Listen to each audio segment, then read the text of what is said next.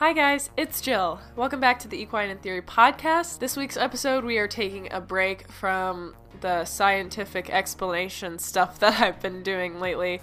I know you guys are probably as tired of listening to that as I am explaining it, but it's very important, so I felt the need to cover it before we move on to any other episodes, because those are terms and concepts that I'm going to be um, talking about quite a bit, and I would rather not have to explain them every episode, so I can just like refer back, you know what I'm saying?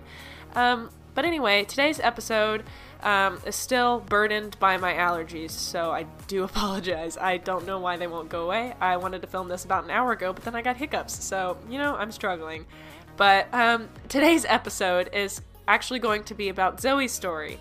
I know we're still in the like preliminary stages and I really want to get into like what I'm doing lately, but I also feel like it's really important to discuss Zoe because she's such an integral part of this whole journey. Obviously she's my hard horse and I want to talk about her, her story and how we came to be and fill you guys in on all that. So let's jump in.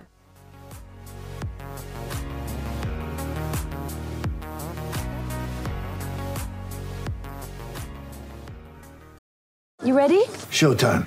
On May third, summer starts with The Fall Guy. Let's do it later. Let's drink a spicy margarita. Make some bad decisions. Yes. Audiences are falling in love with the most entertaining film of the year. Fall Guy. Fall Guy. Fall Guy. That's what the poster said. See Ryan Gosling and Emily Blunt in the movie critics say exists to make you happy. Trying to make it out? Nope. Because I don't either. It's not what I'm into right now. What are you into? Talking. Yeah. The Fall Guy. Only in theaters May third. Rated P G thirteen. Okay, where do we even begin? I've known Zoe for five years, and I'm going to do my best not to make this podcast take five years. I also feel like I need to sneeze right now. Huh? I'm struggling so hard. I listened to the first half of this podcast because I just edited the intro, and oh my good gravy nation, I am congested. It's bad. You hear that? Super sexy. Um. Anyway, I'm going to do my best to muddle through this, even though I can't breathe through my nose at all, so like... You know, I'm literally the SpongeBob meme. This is already off to a mature start. Um, anyway, focusing on the task at hand here, the story of Zoe. So really everything kind of started back in, I think, twenty fifteen, twenty fourteen, something like that. Um, Zoe came into my life because of um, Sunny, actually, my boss, the lady that I currently work for now. If you don't know, I live on a horse farm in a tiny house, and I work for Sunny, and we met Um, because we have uh, the same trainer, and um, she always had young horses that she needed to sell, and she was like, this one needs show experience, take it to a show, because Bo was always lame. Um, he had a keratoma for eight months, and he had white line for like three, and so it he was just always off, and the last few years he was completely sound, but the first few were just awful with foot problems. Um, I just burped. You're welcome. I'm leaving that in. Oh, there's another one. Surprise. um, anyway, so Bo had some foot issues and Sunny would always like give me a project horse to ride. So when I first started riding Zoe, it was because Bo was lame, and it's actually a really funny story, but also kind of a super not funny story. Um, so at the time, Sunny was like, I've got this three-year-old. She's super cool. Um, I want you to take her to an event, um, but let's take her to a hunter jumper show first. So she brought her um, from here on our farm to the farm uh, that was in Little Rock where I was riding at the time. So she trailers her down there, and they actually rode her um, from the barn um, where I used to board at. It was called Salem. It's now um, like real estate development, which is super fun. The place that I like.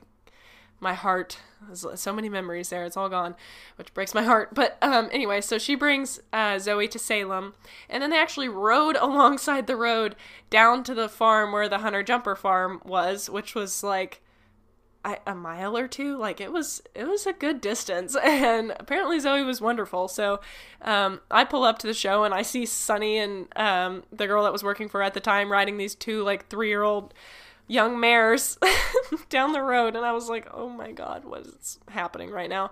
Um, but anyway, so she handed the reins to me and said, get on her, and um, she looked huge at the time, but um, she was probably only like sixteen one.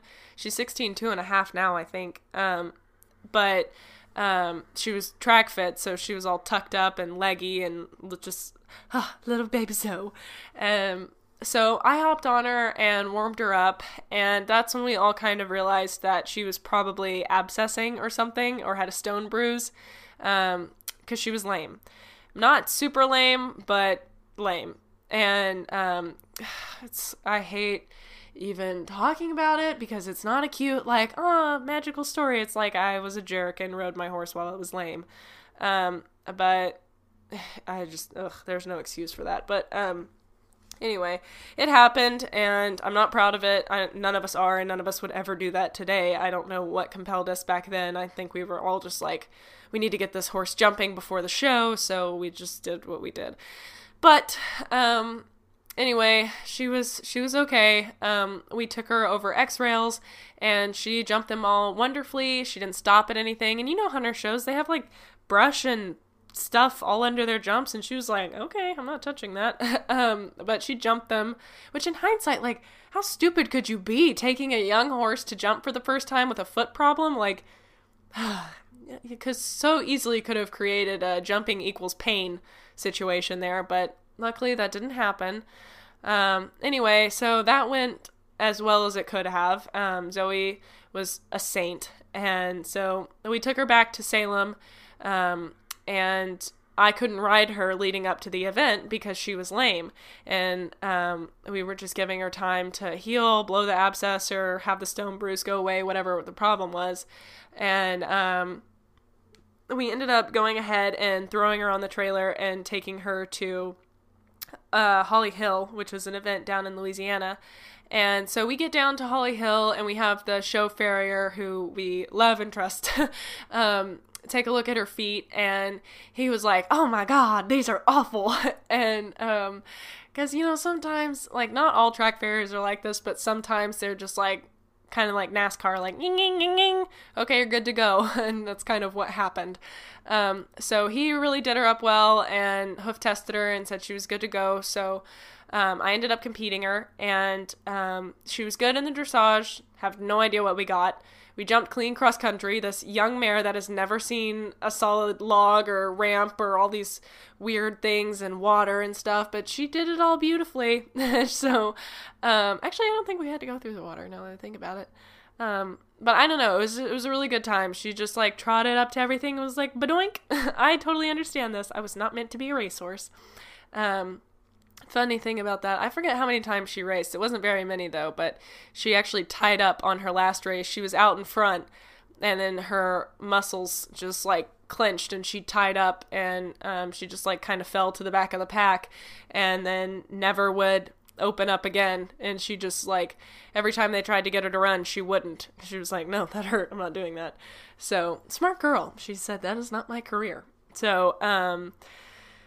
that's her little racing tangent. Her race name is actually Educating Guess, which is awful, and I roast Sunny for that all the time, because it should be educated, not educating, which having the word educated in there is, like, totally ironic. It, it drives me insane. I hate it. So that's why I changed her um, show name to Zenaria, but everyone tells me that's stupid, so let me know what you think, because I thought it was pretty. but um, her name was also Edie at the time. Um, I hated that name, Edie. Sorry if your name's Edie, but, like, for Zoe, it did not fit at all, and now she's just inequi- in, uh, unequivocal. I don't know what even that word means. Good sentence. Anyway, um, she's definitely a Zoe. um, so, anyway, um, the cross-country goes really well. Show jump went really well. We had no rails, no stops, no nothing, so we finished on our dressage score at sixth, and mind you, this is a starter competition, so it's not, like, recognized or anything. It was very small jumps, and um, we went home with a pretty little green ribbon, so yeah, it was it was pretty great. And um, then about that time, a lady, I, I don't really want to involve them in this, because I'm not in contact with them anymore, so um, I'm not going to use names, but I was really good friends with this girl whose aunt really liked Zoe, and they were riding with my trainer at the time, so um, the aunt, we'll call her Anne. That is not her name, but, you know, for anonymity's sake, and for my sanity. I need a name. Um, so Anne really likes Zoe. She wants to buy her, so she ends up um, giving Sunny an offer, and Sunny takes it, and she buys Zoe. And um, she wanted her for herself to learn to do English on, and um, because she was um, a pretty avid Western rider, but she'd only ever been on, like, you know, dead broke little quarter horses, so she didn't really know how to handle a three-year-old, and she was like, okay, Jill, you can keep riding her until I get my skill level up and am able to work with her, and Zoe is broke enough for me to really work with her. And I was like, oh, okay, I love this horse, that's fine by me. So um, I think that was probably about the time that Beau was coming back into work after being out with, um, I think he was out with Whiteline at the time. So um, I had spent several months riding um, with Anne's niece all over their farm, bareback, just messing around on Zoe, having a blast with her. And then we ended up moving her back out to Salem where Beau was so that I could ride and work with her regularly. So I was riding her a lot and riding Beau a lot, ended up taking them to shows, and um, was competing on both of them. And it was about this time that Anne and Sunny decided that they wanted to sort of like sponsor me or fund me to go to Young Rider, which in hindsight, not a very intelligent plan. We had a three-year-old who had all the talent in the world, but me, who's not a professional or a very like adept rider, and um, to get a horse all the way up to one star in the amount of time that we had, because I think I only had like a year before I aged out of being able to do the lower division, and um, then I would have had a few more years before I aged out to do the two-star division, but I was like, I don't want to do two-star, it's too big. So, um, I've always been a chicken. I mean, I love jumping high, but, like, to a certain point, I'm like, mm, it's kind of putting me and my horse in danger, and I'm not really all about that. And I know that's a super unpopular opinion, but, like, I, mm, I think jumping high is fun, but I also like there to be lots of safety involved, because I, I love my pony. Oh, dings! Ah, shush! Um, not to say that people that jump high don't love their ponies, but, um, that's obviously not true, but I just, I'm a worrywart, so let me have this. So they were both going to fund me to go to this Young Rider, so I started doing lots of shows and clinics on Zoe, and, um, then we both, or we all sort of just realized that this isn't going to happen. And so Anne took Zoe home and pulled her from Salem, and so I just had Beau. And it was about that time that I was like, okay, it's time to start looking for my upper level horse, because Beau was supposed to be my upper level horse. Um, they told us that he could probably go prelim, and we very quickly realized that that was not the case. And he was a tricky ride because he was too difficult for a beginner, but um, didn't have the talent to go very high, like past training. So anyone who could like ride really well probably didn't want a horse that maxed out so soon, you know? So Um, I had a really hard time finding a home for him, even though he was like a wonderful horse. Like nobody, like it was such a niche little, I don't even like criteria. I don't know. Um, but like I couldn't find the right person for him. So we ended up selling him to, um, a lady who wanted to do fox hunting with him, and that ended up not working out. So she sold him to this mother in Virginia who ended up, I think, as far as I understand, giving him to her daughter who, um, I think is a little bit older than me. And, um, sorry, Megan, if you're listening, I don't know how old you are, but, um, they absolutely love him, and he's doing super well there. So I'm very happy about that. I'm glad that they love him, and they say that it's his forever home. So very happy about that, but that tangent serves a purpose, I promise. Um, so anyway, I'm starting to look for Beau to be sold, and nobody's biting, and that, um, and Anne, who owned Zoe at the time, asked a pretty high number for Zoe, and I was like, no, I did all the training on that horse. I'm not going to pay for training I did. And, um, which sounds kind of like arrogant to say, but at the same time, like, I'm not gonna make something and then pay for it, you know? Um, I don't, is that arrogant? I don't know. um, but anyway, it was a really high number, and I was like, no, I can get something that's already going for that. um, like already going experienced, you know what I mean? Um, and I'm, I was always very good at keeping a like quote unquote professional relationship with the horses I worked with and not letting myself get attached because I knew they weren't mine. I knew they were going to get sold and I just wouldn't let myself like get close to them. And, um, but there was always something about Zoe. She always just like, I don't know. I loved that little mare. Um, and I still do. I don't know why I'm using past tense.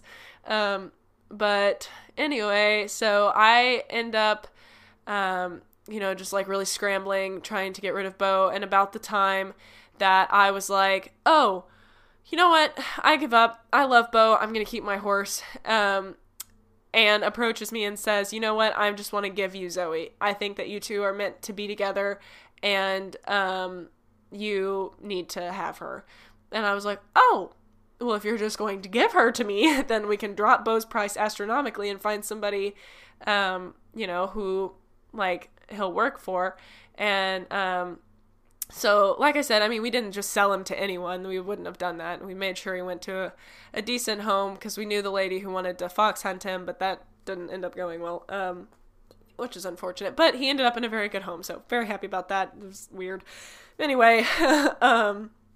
this is all so long ago, it's so weird to think about now, but, um, Zoe, um, I ended up, as soon as, um, Bo got on the trailer to leave and I finished crying, I hooked up the trailer and went and got Zoe, and I was like, I need my baby, and, um, 'cause I just had so many awesome memories with her, and, um, I was so excited for this new journey, and I could really focus all my energy into moving up on her, and making a serious go at an eventing career on her, and, um, so I go to get her, and bring her home, and there was sort of a fiasco with the whole I'm giving you a horse thing, and uh, there was some uncertainty as to whether we were going to keep her or not, but it all ended up working out. And, um, we, um, we got Zazu Bean home, and then I started competing her, and I ran her at a few beginner novices. I'd already done a few at this point. And, um, so I got her and took her to beginner novices, moved her up to her first novice, and we were doing pretty well. And I think we did novice for like almost a year or two years.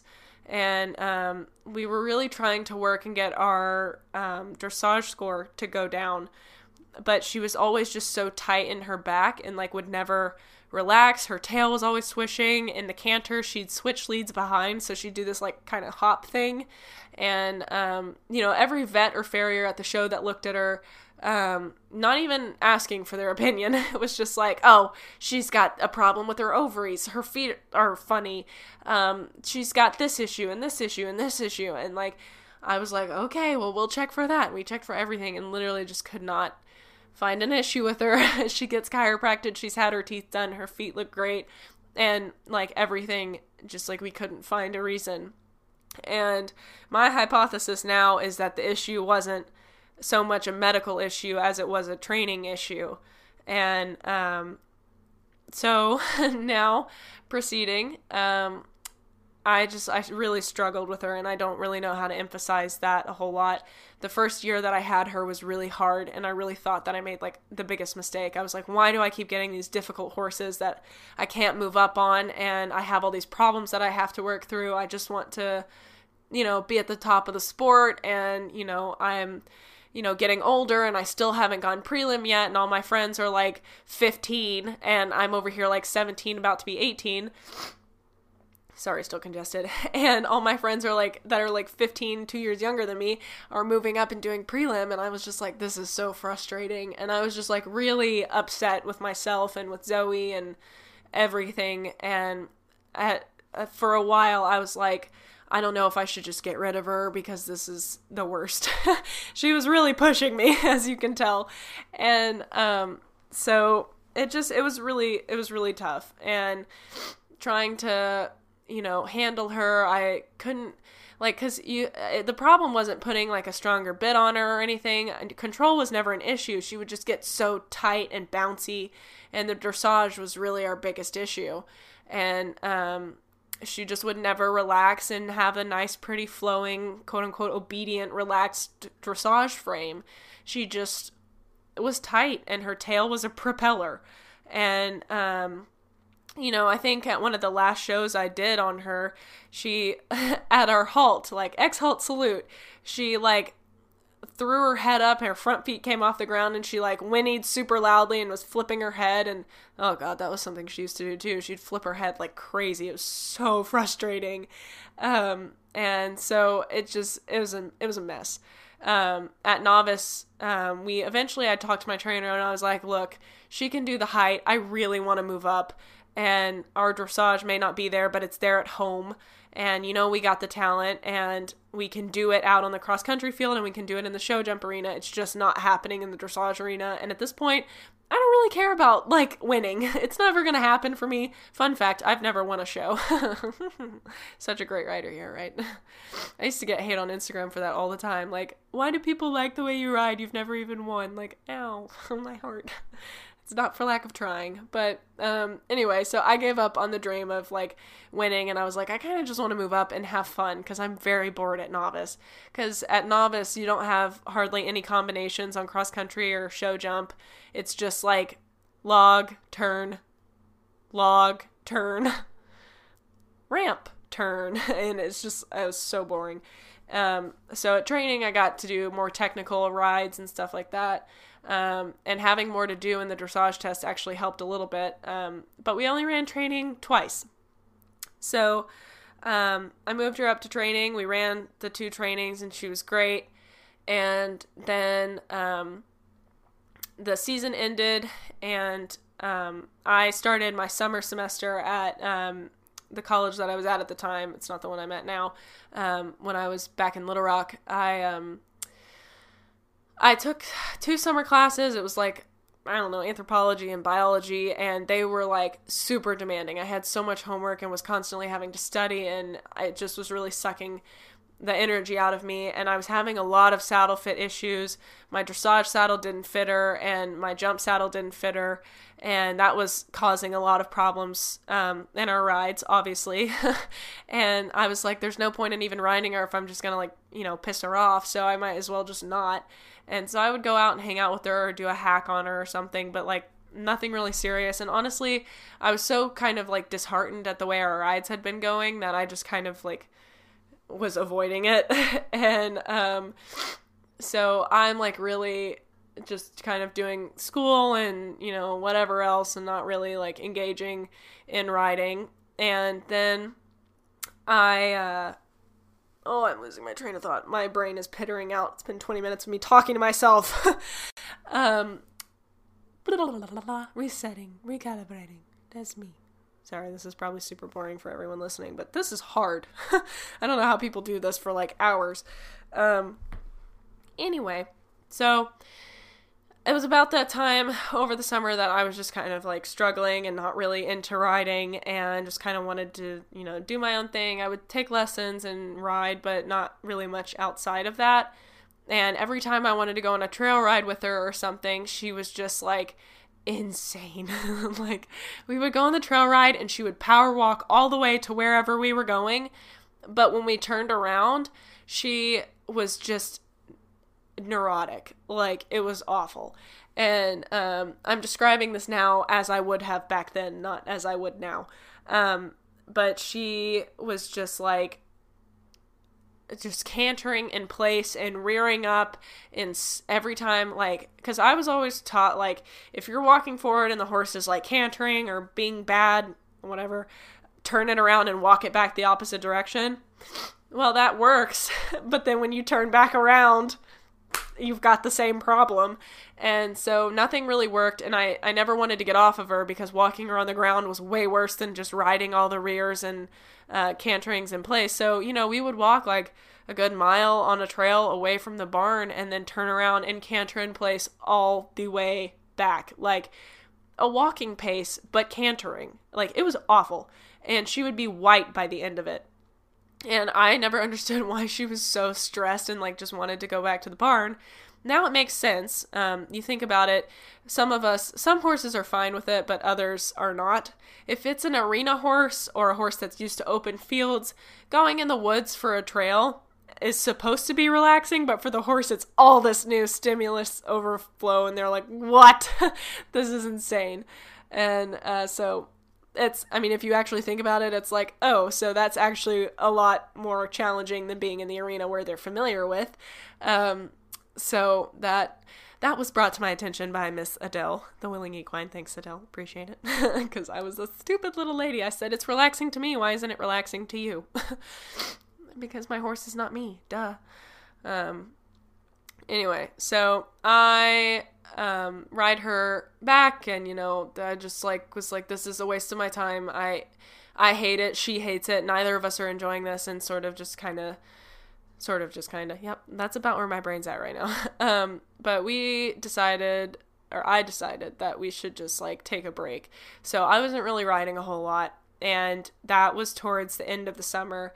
So the last week in July, I get a phone call. And, um, the barn manager, or my dad, calls me, and he was like, you need to go get the truck, hook up the trailer, and, um, you know, have it ready to go, because I'll be home in like ten minutes. And I was like, what is going on? Because instantly when you're, when somebody tells you, you need to hook up the trailer right now, your immediate instinct is like, what happened to my horse, or whose horse is dying? What's going on? And he was like, I don't want you to freak out. I just need you to go hook up the trailer. And I was like, you have to tell me what's happening right now. And he was like, I just got a call from the barn manager, and he said that um, Zoe got cast in her stall, and she's colicking, and we need to take her to the vet now. And I was like, oh, okay, so I'm going to die. And so I'm like running around trying not to hyperventilate and keep myself together. And so I hook up the trailer and drive it, um, or wait till my dad gets home, and then he drives it to um, the barn, and we get to the barn, and actually the vet was there, luckily, just of all days for him to be there. He was there looking at another horse, and we were like, okay, so this one's colicking, can you help? And so he oiled her and palpated and did all the good things and pulled out a few dry poops, which is gross, but um, he was like, yeah, she should be good, I've oiled her, she should be ready to go. Whatever, you guys can just keep an eye on her, relax. And I was like, okay. So my dad left to go do something, and I hung out with her and grazed her for a while, and she was eating and she seemed to be fine. And then we, um, we just put her back in her stall, and after like an hour, and left. And then that was probably at like one or two p.m. And then at almost nine o'clock, we get another call, and, um, she was trying to go down again. So we get back in the trailer and drive out there, and um, we um, just decided to load her up and take her to um, take her to the vet. And so we drove the hour to our vet, which is in the town that I live in now. And um, we get there, and they're like, okay, well, we'll put her on I V, and we'll get her lots of fluids and check her blood and make sure everything's good. So, you know, we do all that, and I'm just like in a fit all night. I was like, oh, this is so stressful. I don't want to leave, because the vet was an hour away from us, and I was like, this is the worst ever. Can I sleep in the trailer? Um, but they were like, she's, she's fine. Her blood looks normal. Nothing is, looks wrong. So we'll just keep an eye on her. And of course, Um, the vet that we had seen the day prior, um, there are two vets in the story. The one that was at the barn's different than the one that we took. Um, but he went out of town, and the vet that we were, um, that we had her at was also out of town. um, so it was like their barn hands were taking care of her and everything. And, um, the vet techs and assistants. And so we were just like, okay. And there was a, like a stand-in vet, but nobody could operate in the event that she needed surgery. So, um, we get, um, the next morning we get a call, and, um, they were like, you know, we're gonna put her on a trailer and see if we can like bounce her loose and see if anything, if that will help. And if not, you need to come get her and take her to Oak Ridge in Oklahoma. And so I'm freaking out, because Oak Ridge is six hours away. I was like, what? My horse that's been colicking for over twelve, eighteen hours is... and like has not pooped in over eighteen hours, and they're supposed to poop like every twenty minutes, is like, how is she supposed to survive a six hour ride? And, um, that's about the time I got a call from Sunny, who is my boss now, if you've forgotten from that first half of this podcast. Um, but Sunny calls me and she goes, "How Zoe?" Um, because she bred Zoe. I think I left that detail out. Yeah, she she bred her. Zoe's mom still lives on this farm. Um, but she calls me and she goes, "How Zoe?" And I was like, she's still colicking. They don't know what's going on. They said her blood looks normal and they're going to put her on a trailer and drive her around, see if it'll help her, like, knock everything loose. And Sunny goes, "Listen to me." They said the same thing to me about Justice. Um, this is my, in parentheses, aside voice. Um, Justice is Zoe's dad, um, his, her sire. So she goes, "They said the same thing to me about Justice and he's dead. And he actually died two weeks prior to Zoe colicking. And honestly, without him passing, I don't think that Zoe would be alive. Like, I, I don't think that we would have taken it as seriously as we did and made the move, because we went against the vet's advice to just, like, leave her there and keep her monitored." Um, and Sunny was like, "You need to put her on a trailer and take her to the nearest surgical facility immediately." And I was like, okay, that was enough fire under the pants for me. So, um... I called my dad and I was like, "I'm hooking up the trailer. I'm going to go pick up uh, my trainer and we're going to go." Because my dad couldn't get off of work that day. So I went and got my trainer and I was like, "You're coming with me." We're going to Louisiana. Um, because we decided instead of going to the six hour away one, we would take our chances with the three hour away one, because we weren't sure that she would make a six hour drive.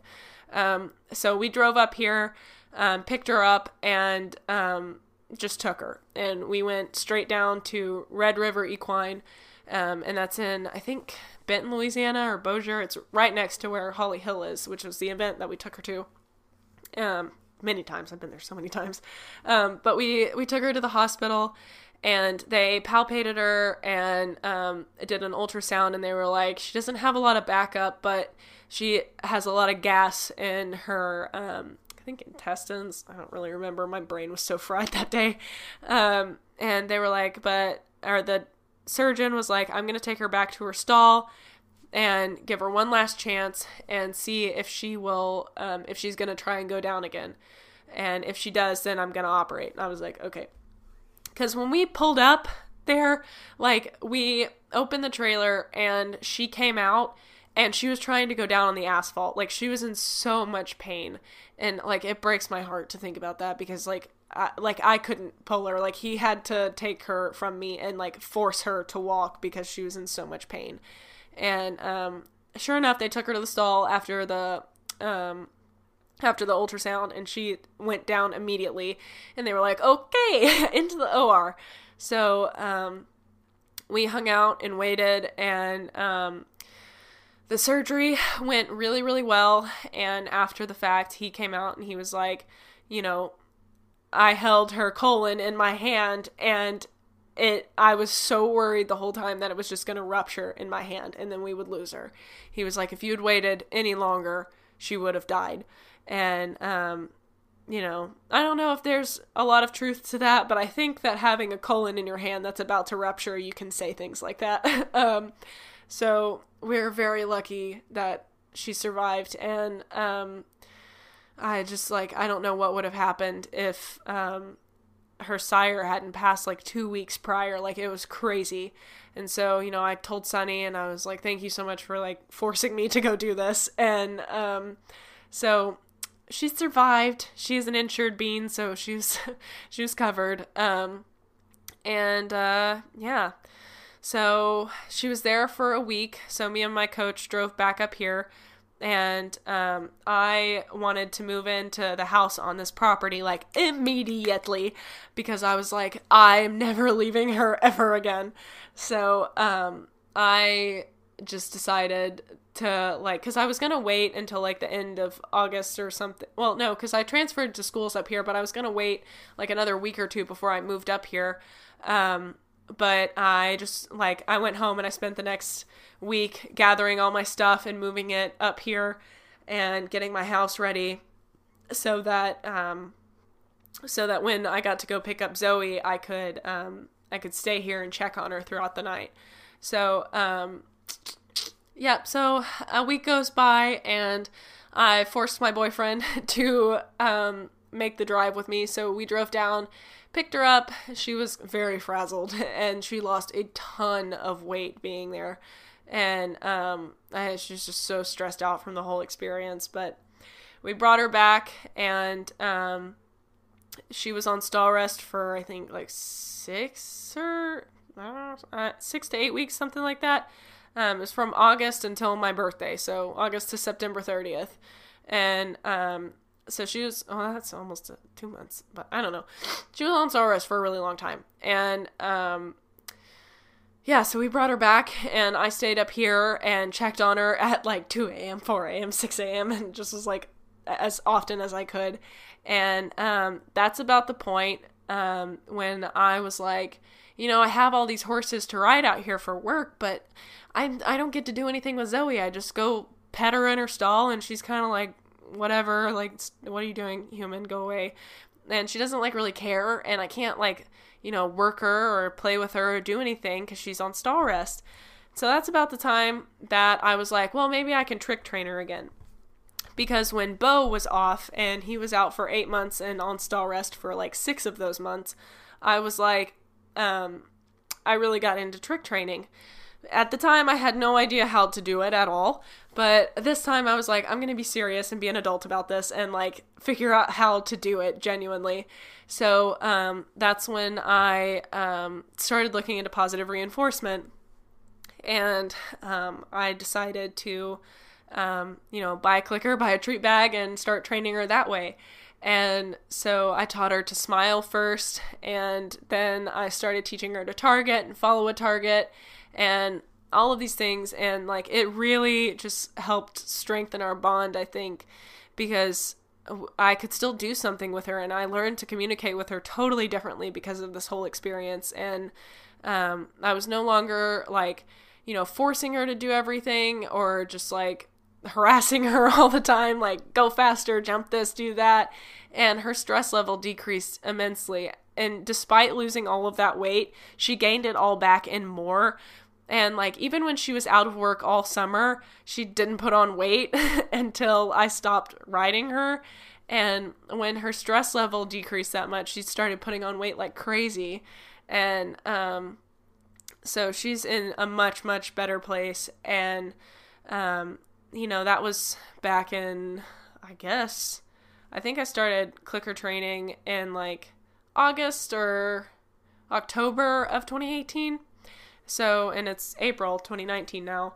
Um, so it's, it's been a hot minute, but, um, with the clicker training, I just really think it helped her settle a lot and realize that I'm not going to bully her around anymore. Again, no hate to negative reinforcement. That's just how I interpret what I did and how I was being to her. And not everybody is that way, but that's that's how I was trained. And um, that's not something that I want to do anymore, just because it was so, um, it just, it made her so unhappy and so nervous, and her anxiety was just crazy all the time. And now every time I walk out into her pack, her paddock, she uh, nickers at me, and she comes up to me and she's like, "What are we doing today?" And um, even though I shave all of her mane off, she still is like, "Okay, let's do something." And um, so I don't know. I'm just really, really happy with where we're at. And our story has been insane, and it's been so many different things. I thought we were going to be the next top level eventers. Boyd Martin told me that she was going to be the horse to take me to Rolex, that she was that talented. And um, I, I'm not sure if that was the same weekend that I ran him over or not, but uh, it's fine. Yeah, Zoe was that horse if you forgot about that. Um, but uh, yeah, so I don't know. Like, she has incredible talent, and I used to feel like me not wanting to go upper levels was a waste of that talent, but I don't think that just because a horse has talent or is bred to do something, um, that it has to, and that you're doing it a disservice by not doing that. I think the best thing that we can do for our horses is love them and appreciate them and just like really be there for them and learn how to communicate with them and enjoy them. You know, I mean, like, you don't have to do, you know, barrel racing or cutting or show jump or dressage or eventing to be a horse person. And I mean, those are all, well, not all of them, but like I would like to get back to, you know, jumping someday and having fun with Zoe that way, but I'm going to do it differently than I used to. And I'm really excited for our future. And I think that it's just going to be so much better than it was, because it's it's already night and day different. I mean, I never thought that I would have a horse that I could run around in the paddock with and she would come after me and respond to me so well, and not chasing me just because I have treats, but chasing me because she understands what I'm asking. And it's it's just a whole new level of communication with her. And the way that I'm able to read her and she's able to read me is so vastly different than what it used to be, where I just said, oh, she's a hot mare, or oh, she just is like this, or that's just who she is. She's spicy and I'm annoyed that she's bucking and rearing and doing all the stupid stuff. Like, maybe tomorrow will be better, or um, I need to put a running martingale on her and tie her down. And like, it just, nothing helped. And everything Um, that I tried to do to quote unquote fix her or make her act like a normal horse, she just resisted. And I'm so grateful that she never gave in to all of the other methods, because like, like I said in the intro podcast, you know, some of my other horses never really seemed to have an issue with it, and they didn't resist like Zoe did. And Zoe was just like, no, we're not doing this. and, um, so yeah, I don't know. She really forced me to take a look at what we were doing. And though I stumbled into positive reinforcement on accident and just wanted to do trick training, after I looked into it, I was like, I really have to take a hard look at what I'm doing. And I don't think I, I want to ride like that anymore, because Zoe doesn't want me to. And I know that sounds maybe anthropomorphic, or like I'm giving her human qualities, but just the way she acted under saddle back then makes it so clear to me that that's not something that was um, mutually enjoyable. And um, that doesn't mean that, you know, every horse ridden that way wouldn't enjoy it necessarily, but Zoe certainly didn't, because a happy horse doesn't have a tight back, its tail's not going, it's not chomping at the bit, its ears aren't pinned, it's not bucking, it's not rearing. Um, happy horses don't do that. And for whatever reason, that's what she was doing. Even though we ruled out pain, and my saddle fit wasn't that bad, but I mean, that could have been it. And it could have been the ulcers. It could have been the stress. It could have been any number of things, but I'm working to just really do things differently and have an open mind about training, and, um, you know, just read my horse and see what the best thing is for her, what the best thing is for us, not just what's best for me, and using her as a means to an end. And, um, you know, I talked about it earlier with Bo and just like needing to get rid of him and sell him because he was, you know, not going to be able to jump as high as I wanted. And now I could just never imagine doing that. And of course, I understand the mentality behind it. I totally understand the reasoning, and, but I just, I can never imagine getting rid of Zoe at this point. She is, she is my heart horse. She's my shoulder to cry on, and she's just the horse that has really changed everything for me. And she's been with me through all of the roughest parts of my life. And I just, I love that horse more than anything. So I don't know. I could definitely never fathom getting rid of her to move up or to jump higher or anything like that. And she just is, she just is my heart horse, you know, um, man, I thought Bo was too, and I used to say that, and I said that about Dragonfly, and, you know, the reality is, that's the world I was in, that horses are, you know, they teach you what they can, and then you give them to somebody else for them to teach somebody else, and I think that is all well and fine, and I think that there is a place for that, for sure, but as far as it goes for me and Zoe, she is mine, and she's mine forever, and I just... I love that horse, and I want to give her the best life that I can. And so, yeah, that's, that's the story of me and Zoe. I hope I didn't get too like philosophical at, there at the end. And I don't want anyone to think that I'm shaming people for like selling your horses. Like I said, I absolutely think there's a time and a place for that. And horses, absolutely, you have to have, you know, old wise horses, or even middle-aged wise horses teach younger people how to ride and how to do things. Um, But I think that there is something to be said about um, committing to a horse and keeping them. And sometimes the horse you buy isn't the horse that you're meant to have forever. But um, I think Zoe is my meant-to-be horse, and I I just love her with my whole heart. And I can never imagine getting rid of her. We've been through too much. She's changed way too much for me, and she means way too much to me. So she's stuck with me, unfortunately. Um, my God, my nose is running uncontrollably. It's like that kind of running where your nose is super stopped up, and so when you, like, nothing happens. It's really awesome. So it just keeps running out of your face. It's pretty, pretty great. I love it. Um, anyway, enough about my nose and snot. um, yeah, I don't know. That's, that's the story of Zoe, and that's where we are. I, oh God, I could go on forever about how much I love her. She's just, she's incredible. Um, but I think it's time to wrap this podcast up. Um, this weekend, I am actually going to an Alexander Kurland clinic, which I am really excited about. Um, for those of you who don't know, Alexander Kurland is the founder of uh, The Click That Teaches. Um, she has several books um, and many D V Ds on clicker training. She has a podcast called Equiosity, and um, she's...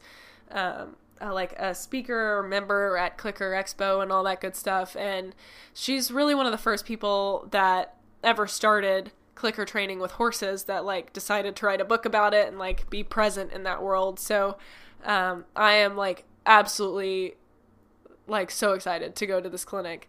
Um, I'm interested to see how her methods have evolved since she wrote the books, because there's a lot of negative reinforcement in the books. Um, but in her podcast, she talks about not using a lot of that. So I don't know. I'm really interested to see, uh, where we're at. I'm taking both Zoe and Max, so this will be really fun because they're both very different horses. So I'm dying. I'm really out of steam. Um, but I'll be making a podcast about that, um, hopefully after the clinic. Um, but I think I'm going to go ahead and pre-film an episode for the Tuesday after, because the clinic will be running from Friday to Monday, and Monday night I'm probably not going to be able to sit down and record a whole episode. So um, might be two weeks before that podcast goes up, but be on the lookout for that. I can't wait to talk about it at great length and um, discuss everything. And who knows, maybe I can talk her into um, guesting on my podcast at some point. Wouldn't that be awesome?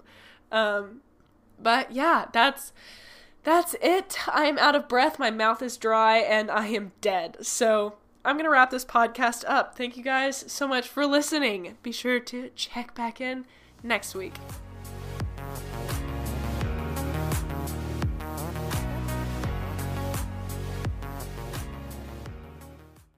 Thank you guys so much for tuning into this week's episode of Equine in Theory. For more of me, Zoe, and Mac and the gang, be sure to check us out on social media platforms like Instagram, YouTube, and Facebook at Jet Equitheory. That's my initials, J E T, and then E Q U I Theory. Um, my website is also jet equitheory dot com for a list of resources, a glossary, a blog, all about positive reinforcement, created by somebody who had no idea where to look for positive reinforcement stuff. It's created for people that are just starting positive reinforcement to have an all-access place of information that's easy to grasp. So be sure to check that out, and thank you guys so much for listening to this podcast.